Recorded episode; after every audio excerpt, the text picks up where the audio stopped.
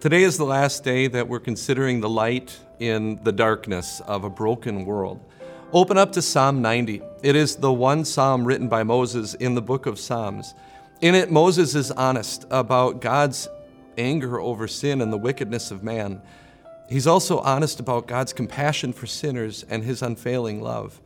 Moses would know. Moses got to see God. Moses was given by God the first prophecies to record about the coming Savior. But God also showed Moses something else. He showed him the day that he was going to die. Uh, you see, Moses had led the people of Israel for 40 years in the desert, and they had come right up to the point of getting into the promised land. They were right at the border. And God told Moses that he wasn't going to be the one to lead his people into the promised land. Instead, he, it was time for him to go to heaven. So Moses said goodbye to his people that he loved and had guided as his own children in the desert for those 40 years, and then he went to die. Uh, but before he died, God did something awesome for him. He took him up onto a top of a mountain that overlooked the promised land called Mount Nebo.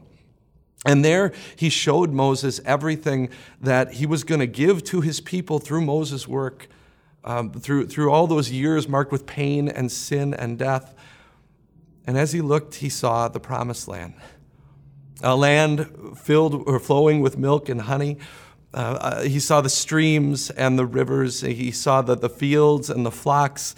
He saw the very place where God would bring the Savior of the world forth for his people, for you and for me.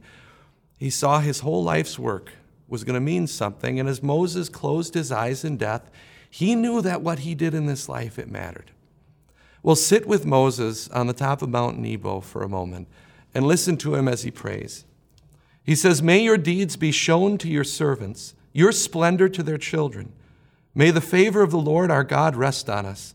Establish the work of our hands for us. Yes, establish the work of our hands. Unless judgment day comes first, you're going to die. So am I.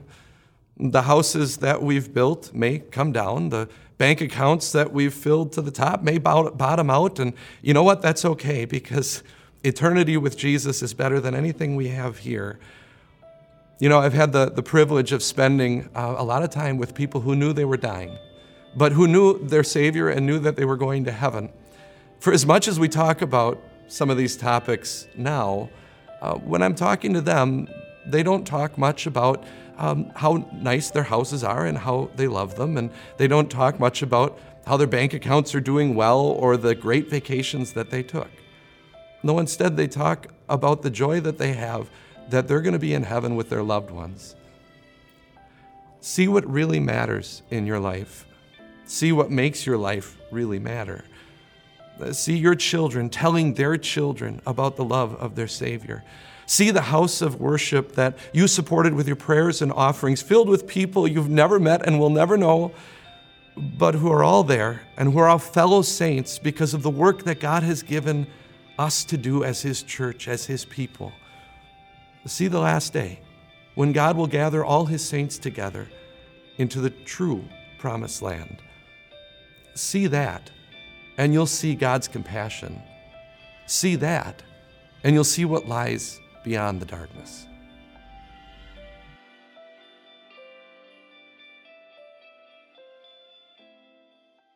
Hey everyone, Pastor Mike here from Time of Grace. I know you're busy and you've already given us your time and you're ready to grab your phone and check your apps, but could you do us one huge favor and rate and review this podcast?